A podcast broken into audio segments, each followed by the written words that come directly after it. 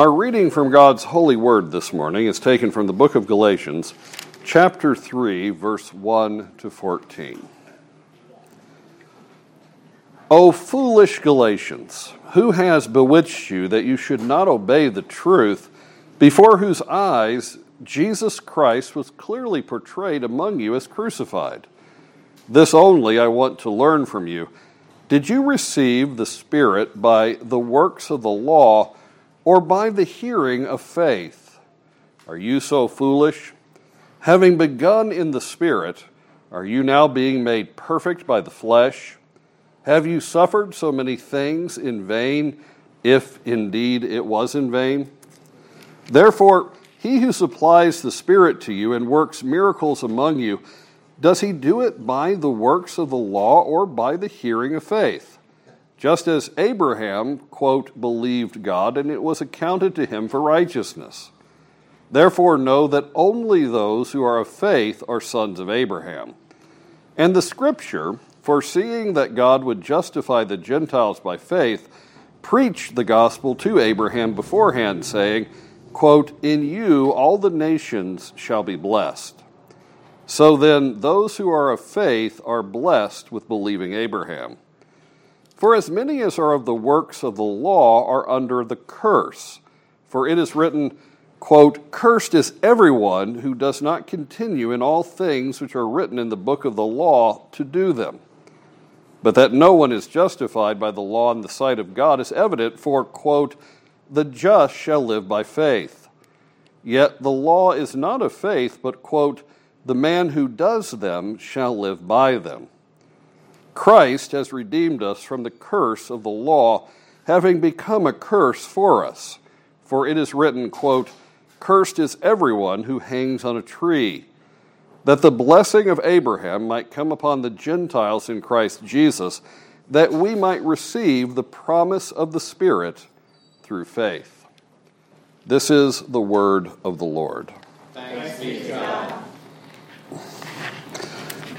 This is effectively uh, the second part of one sermon on this passage. We looked at eight major themes that Paul was, was emphasizing here last week, and we're going to look at another five, but if it feels like you're in the middle of the passage, you are. I'm basically taking up at verse 7 and continuing on. Paul is now directly uh, confronting uh, those who have come into the church and have brought a false doctrine. And we are now, through his teaching, beginning to hear what that false doctrine really consists of. And we are seeing how the apostles respond to false doctrine. And as we get to the, the second half of this passage, uh, you can almost hear Martin Luther or John Calvin or Charles Spurgeon uh, shouting the, the Protestant charge back to the scriptures. Because as Paul begins to, to deal with the doctrine that they are bringing, that's how Paul begins to really deal with it. In chapter 4, in verse 21, he's going to overtly uh, really emphasize this. Put up. He will say, Tell me, you who desire to be under the law, do you not hear the law? It's a, a good question. Those who are bringing religious innovation are claiming to speak for God, but God has spoken. They are pretending to hold the law in high estate, but have they really actually considered what the law is for? It is for a purpose. The law is holy, righteous, and good. But do they seem to be men of the scriptures? Would you be able to say these men really know what the word has to teach? In verse 8, Paul says, And the scriptures, foreseeing that God would justify the Gentiles by faith, preached the gospel beforehand to Abraham. So, with that statement, he directs us back to the scriptures we already possess. At the time of the writing of Galatians, the church of God did not possess the New Testament. It was coming to them piece by piece, it was being inspired by the Holy Spirit, but the scriptures that they had in their hands was the Hebrew Bible. And Paul, in refuting the false teachers, says, back to the scriptures, and he takes us back to Genesis, the very first book of the Hebrew Bible, and he says that the scriptures have been preaching the gospel to Abraham beforehand. So, according to the apostle, the gospel, not a gospel, not a former gospel, the gospel was there to be preached. And Abraham, the wandering desert nomad, thousands of years before Jesus Christ walked on earth, could hear it from the scriptures. The scriptures preached it to him. Now, what does it mean that the scriptures preached to Abraham? I will confess it's a very odd way of speaking. And if you turn to scholars, uh, they, they all kind of tend to have their own take on it. So, what you're about to hear from me is my take on it, and I'm the one here, so I'm giving it to you, but there are other takes. But if you look at what Paul quotes, where it says in verse 8 that uh, in you all nations shall be blessed, that is not strictly one quote from Genesis. Rather, you can find that in Genesis chapter 12 and verse 3. You can find it in chapter 18 and verse 18. You can find it in verse 26 and verse 4 and you can find it in 28 and verse 14. I'm, not going to put them all up and read them because they all say the same thing. In you shall the nations be blessed. When Paul says the scripture has preached this to Abraham, he is considering the scripture as the spoken word of God. And God has over and over again in Genesis said this to Abraham. And when God speaks something over and over and over again, uh, you might want to take note. God is literally preaching, because what is preaching but again and again proclaiming God's word to those who will listen, uh, often repetitively, because we need to hear it to have it sink in? Well, Abraham got this preached to him. In you, all the nations, all the Gentiles, because the word Gentile and the word nations are the same in Hebrew in you, all the nations of mankind, all the Gentiles, and of course your people, every tribe and condition of men will be blessed in you, God said again and again and again. That seems to mean that Abraham is being set forward in a very special way as the model for what God is going to do with people. Abraham himself is a man, but he's going to end up in a very special condition because God is going to make a covenant with him in particular. But here, he is specially set forward in the way that he responds to God and relates to God, and that is by faith. The uh, earliest picture you see of a man saved by faith, a man justified by faith, that you see, that it's overtly said, is in the first book of the Old Testament, in the 15th chapter and the 6th verse. So, justification by faith is not exactly what you'd call a ruggedly New Testament doctrine. God sets Abraham forth, and he is justified before God because he believes what God says, he trusts in God, he clings to God alone. God's promise is his secure hope, and that justifies him. Now, if you're reading through Genesis, you know that the narrative of Genesis is God created all things and he created them good he created man to be in a relationship with him and be his under shepherds. God actually walked with them in the cool of the day, actually did that and related to them.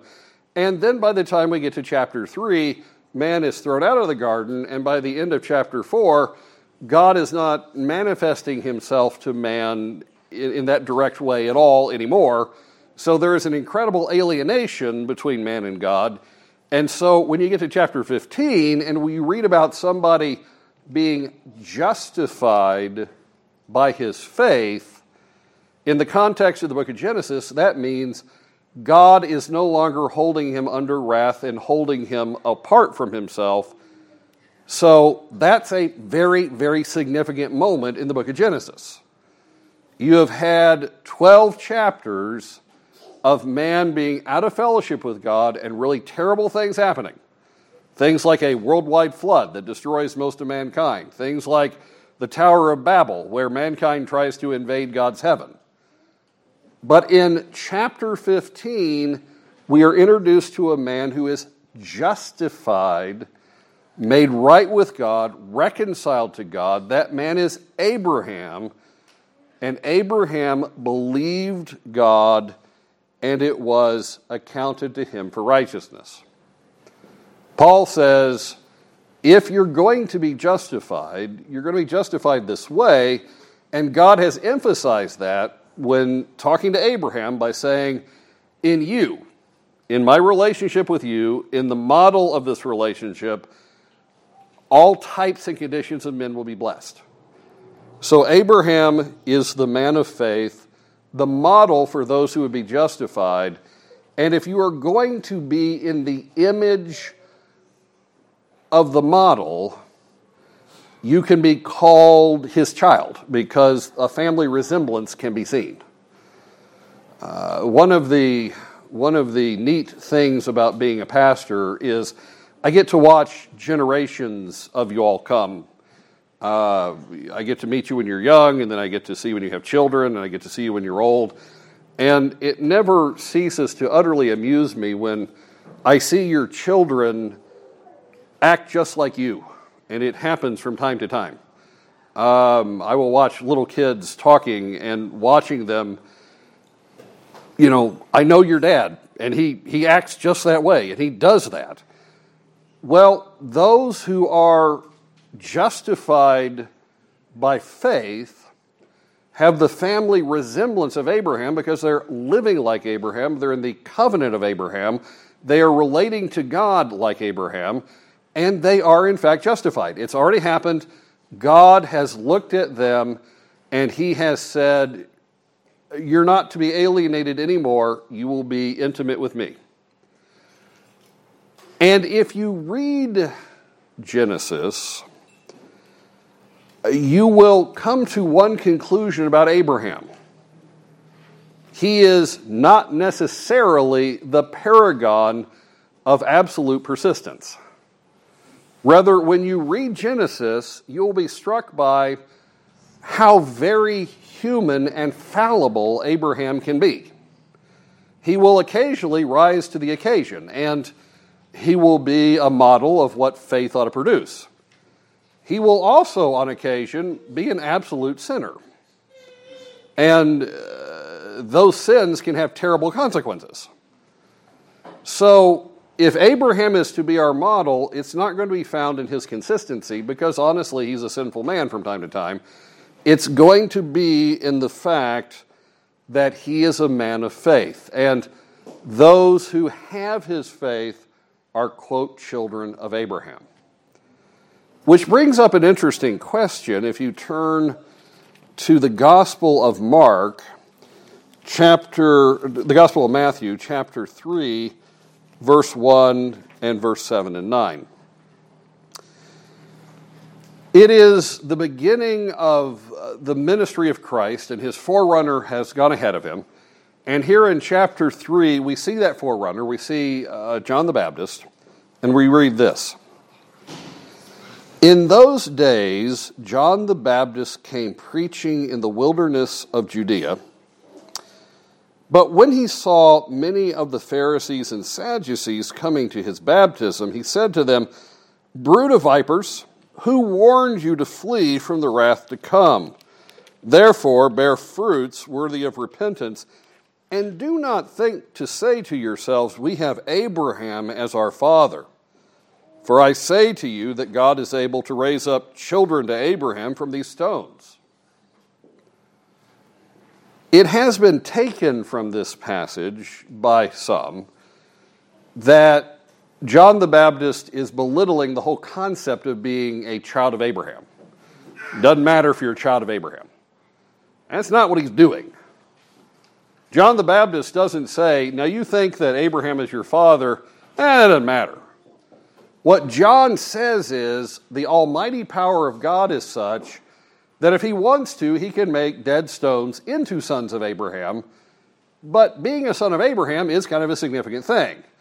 And if you're a brood of vipers, you're not really Abraham's children. But being a child of Abraham is a New Testament thing.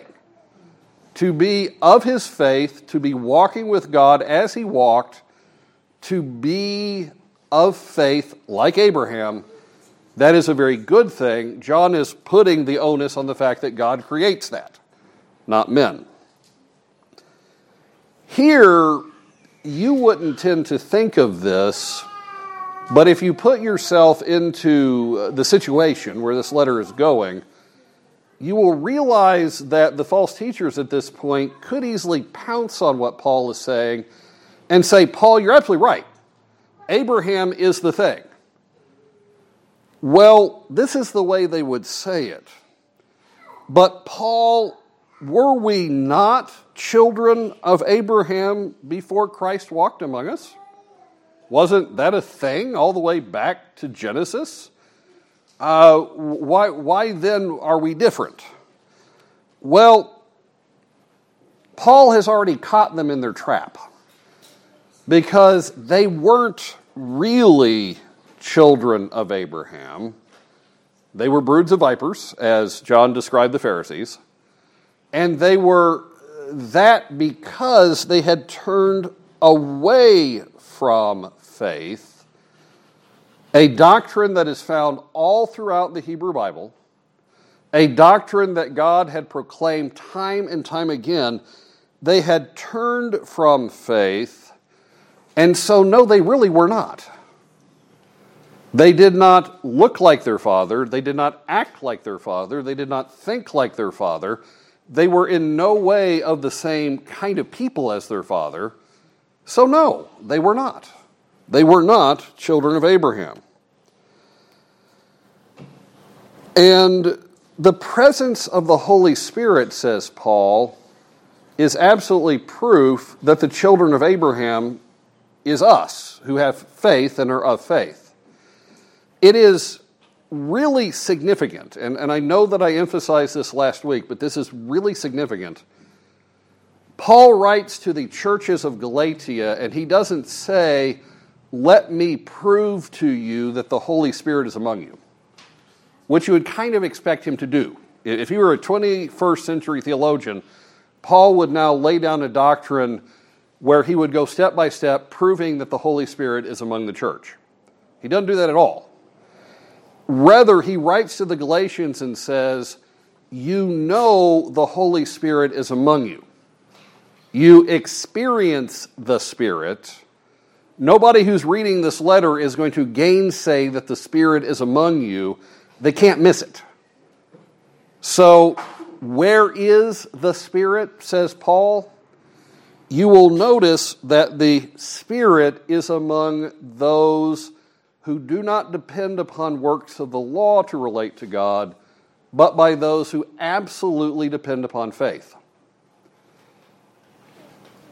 I don't know if I wrote a letter in the 21st century and talked about Christendom at large. I could write now. If, if you look at what happens in you know All Saints Episcopal Church, the Holy Spirit is obviously here. Or, you know, uh, everybody knows that when you go to any local church, the Holy Spirit is there. But in the first century in Galatia, when Paul writes to the earliest churches, everybody has to say, you know, when Christians are gathered together, the Spirit is present. We can't miss his presence. There are things happening that are obviously the Spirit. And, and look at how Paul emphasizes this in verse 2. This only I want to learn from you. Did you receive the Spirit by the works of the law or by the hearing of faith? Jumping to verse 5. Therefore, he who supplies the Spirit to you and works miracles among you, does he do it by the works of the law or by the hearing of faith? And now, jumping to verse 14, that the blessing of Abraham may come upon the Gentiles in Christ Jesus, that we might receive the promise of the Spirit through faith. In 14 verses, that's a very heavy emphasis on the Spirit is among you. And the Spirit is with those who are of faith. And more than that, as we get to the end of the chapter, into verse 14, Paul refers to a specific event. Um, Abraham has a, a blessing that needs to come upon the Gentiles. And when that happened, we would quote, receive the promise of the Spirit through faith. Receive the promise of the Spirit. That seems to be a reference to a specific event. There was a promise about the Holy Spirit. That promise had not yet happened before, but that promise has happened now and that promise is not the mere presence of the Spirit, but something more. We've been reading through 1 Samuel, and in the Old Testament, in the Hebrew, uh, we have seen the Spirit come upon King Saul, sometimes when he didn't even want it. We, if we go through the, the Hebrew scriptures, we'll find the Spirit is moving among God's people. When we get to Psalm 51, David, praying in repentance, begs God not to take the Spirit from him, which means that he has to have it to be afraid it would be taken. So the mere presence of the Spirit is not that promise. Rather, what Paul seems to be pointing to is a promise that was made in the prophets in the book of Joel. In Joel chapter 2, beginning at verse 28, we read this. And it shall come to pass afterward that I will pour out my spirit on all flesh. Your sons and your daughters shall prophesy, your old men shall dream dreams, your young men shall see visions. And also on my men servants and on my maid servants I will pour out my spirit in those days. And I will show wonders in the heavens and in the earth, blood and fire and pillars of smoke. The sun shall be turned into darkness and the moon into blood before the coming of the great and awesome day of the Lord. And it shall come to pass that whoever calls on the name of the Lord shall be saved. For in Mount Zion and in Jerusalem there shall be deliverance, as the Lord has said, among the remnant whom the Lord calls. For hundreds of years, the people of God had waited for that promise. There would be an outpouring of the Spirit that would be more. It would be a pouring of the Spirit to the utmost onto God's people. Uh, they had known the Spirit, the Spirit had been among them, but this would be an outpouring like nobody's business. Well, if you are familiar with the book of Acts, you know when that happened. The Apostle Peter in chapter 2 says directly this is what's happening. If you go to Acts chapter 2 and read verse 1 through 4 and 14 through 21, this is what you hear. When the day of Pentecost had fully come, they were all with one accord in one place, and suddenly there came a sound from heaven as of a rushing mighty wind, and it filled the whole house where they were sitting. Then there appeared to them divided tongues as of fire, and one sat upon each of them. And they were all filled with the Holy Spirit and began to speak with other tongues as the Spirit gave them utterance. Now, as you might imagine, uh, people watching what's taking place are probably wondering what's going on, and so the Apostle Peter tells them as we go on, beginning in verse 14. But Peter, standing up with the eleven, raised his voice and said to them, Men of Judea and all who dwell in Jerusalem, let this be known to you and heed my words. For these are not drunk as you suppose, since it is only the third hour of the day. But this is what was spoken by the prophet Joel. And it shall come to pass in the last days, says God, that I will pour out my spirit on all flesh. Your sons and your daughters shall prophesy, your young men shall see visions, your old men shall dream dreams. And on my men servants and on my maid servants I will pour out my spirit in those days, and they shall prophesy. I will show wonders in heaven above and signs in the earth beneath blood and fire and vaporous smoke. The sun shall be turned into darkness and the moon into blood before the coming of the great and awesome day of the Lord. And it shall come to pass that whoever calls on the name of the Lord shall be saved. It is significant to notice when you go back to the original prophecy uh, what has to happen before this happens and who it applies to. Going a little further back in Joel, uh, which is, is required because uh, you will notice that the, the prophecy begins with now, after these things. Well, after what things? Well, he's just said in Joel chapter, chapter 2, verse 25 to 27. So I will restore to you the years that the swarming locust hath eaten, the crawling locust, and the consuming locust, and the chewing locust, my great army which I sent among you. You shall eat in plenty and be satisfied, and praise the name of the Lord your God, who has dealt wondrously with you, and my people shall never be put to shame. Then you shall know, you shall know, then you shall know that I am in the midst of Israel. I am the Lord your God, and there is no other. My people shall never be put to shame. So, when uh, it's said after this time, well, this is the time when God has done those things. One, He has restored their fortunes so that honestly, they're more prosperous now than they were uh, at any time in their history. And number two, it could not be missed that God was among them. Well, that describes the time of Jesus of Nazareth perfectly. We are used to hearing about how during the time of the Roman Empire, Judea was a backwater. It was insignificant. It was poor country. That's not really actually true.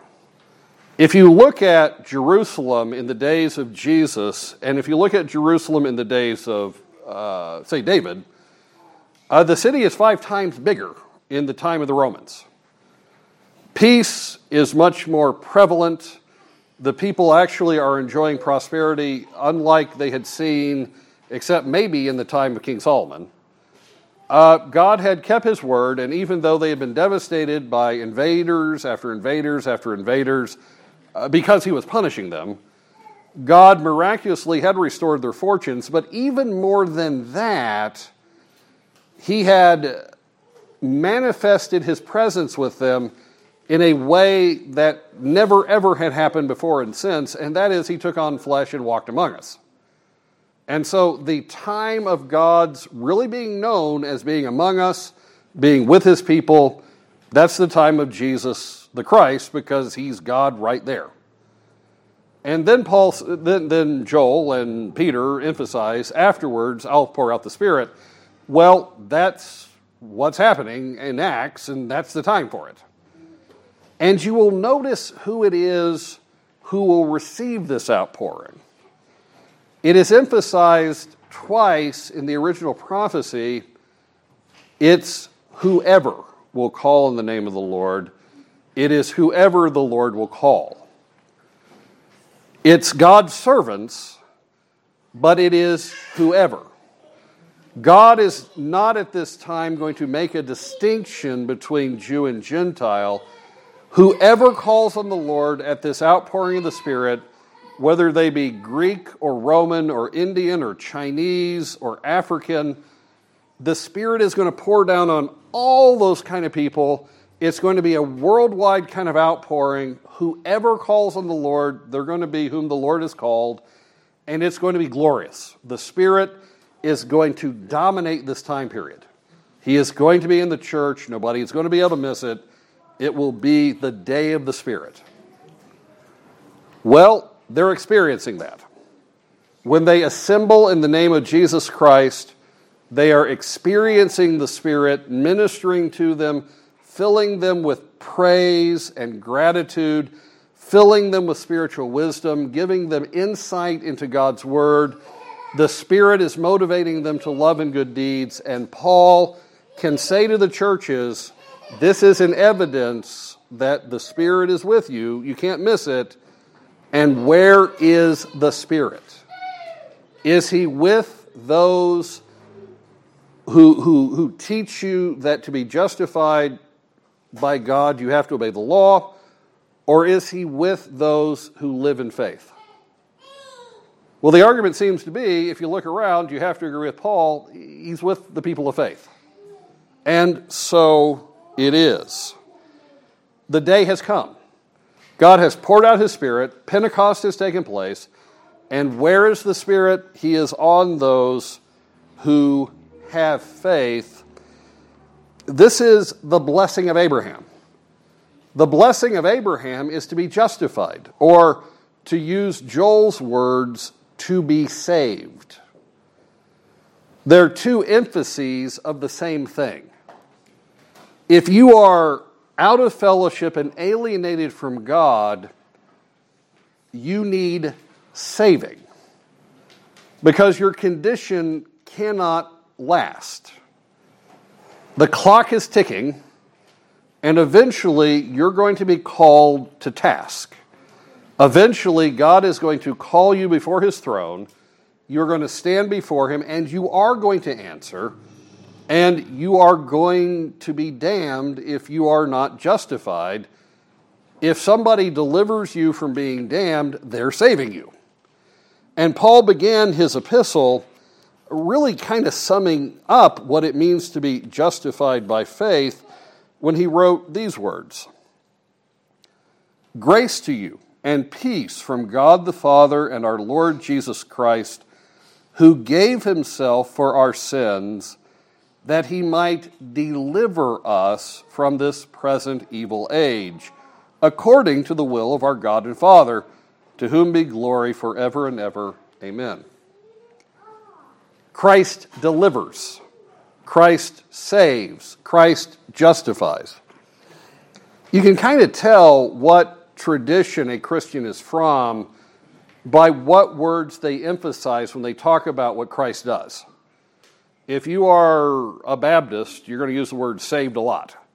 And because of that, if you're not a Baptist, you tend to kind of not use it as much because, you know, you don't be thought of as a Baptist. But in the Bible, saved, delivered, justified, redeemed, these are all uh, very close to synonyms.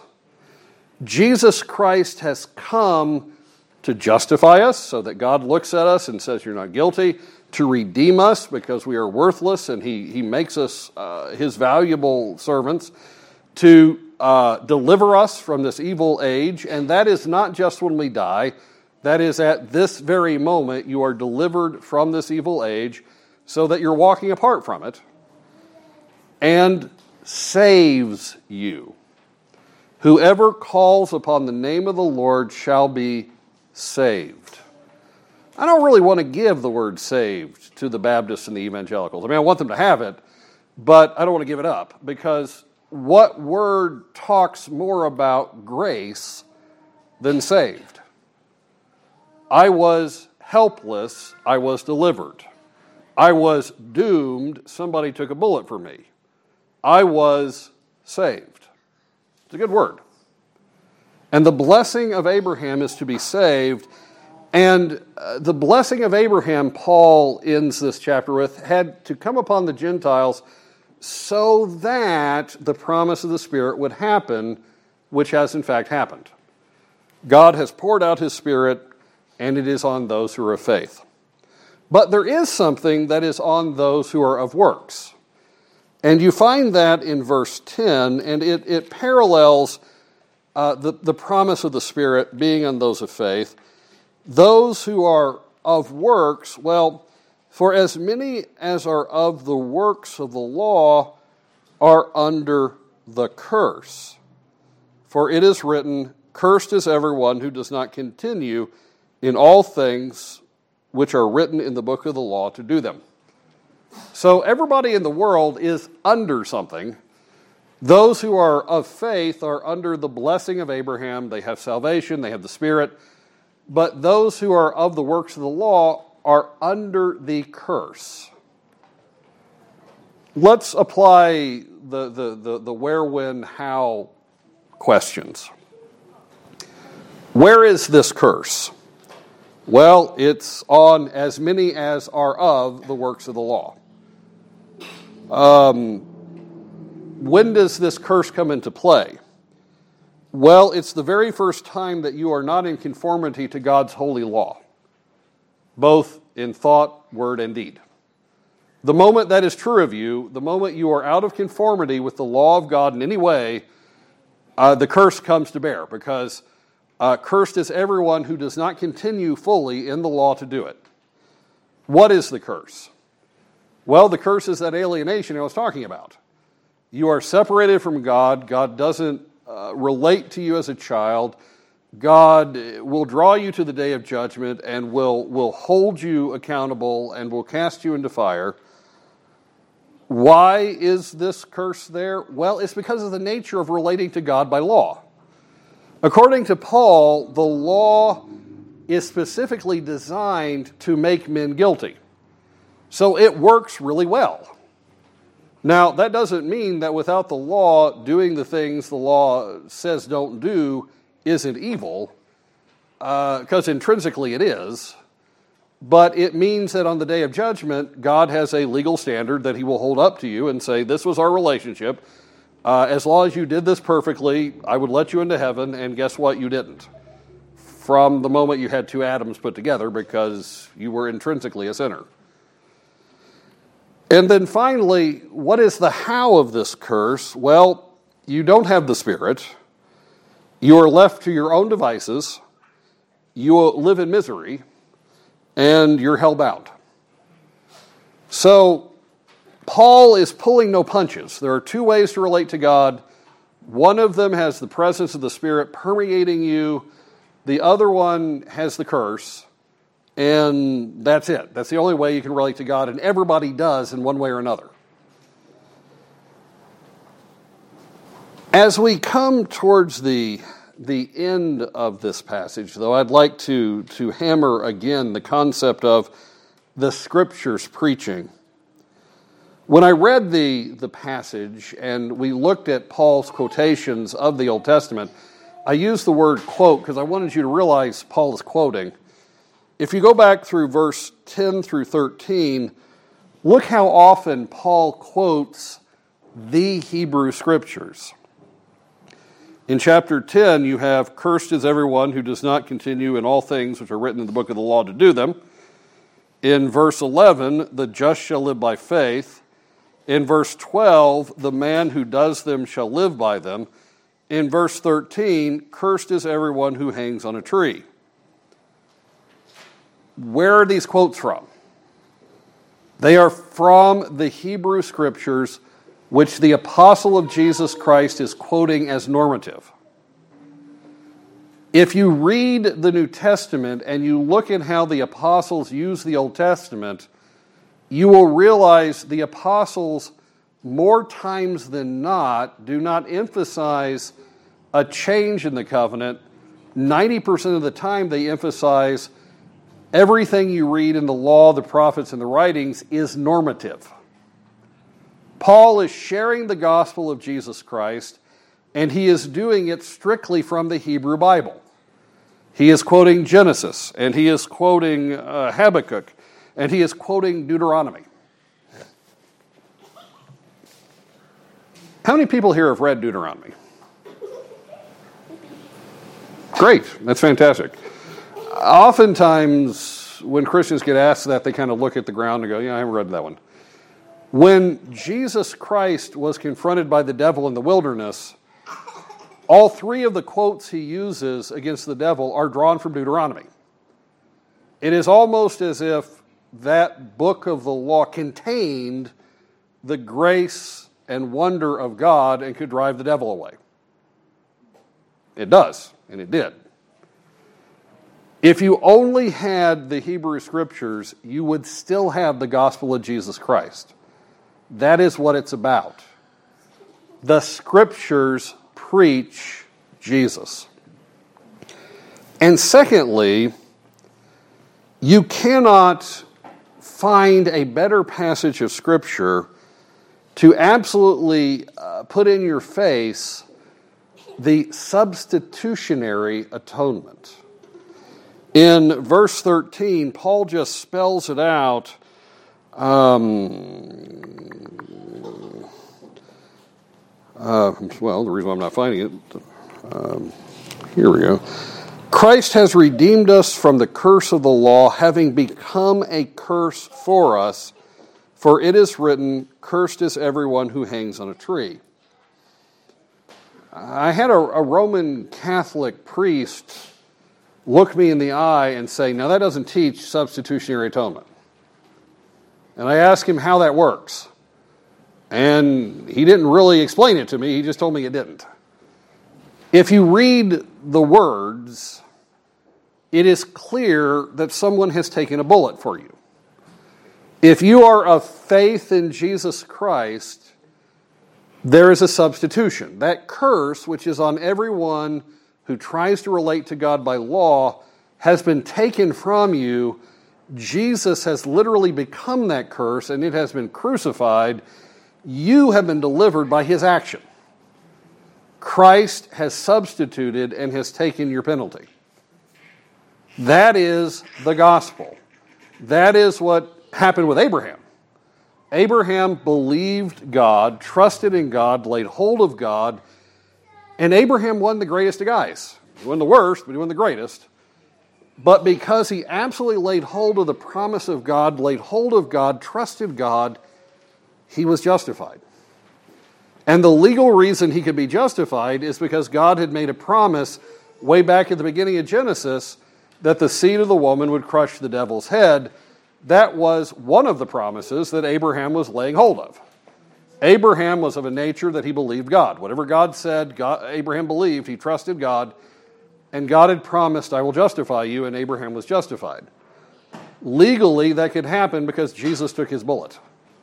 He was the one who was the seed of the woman.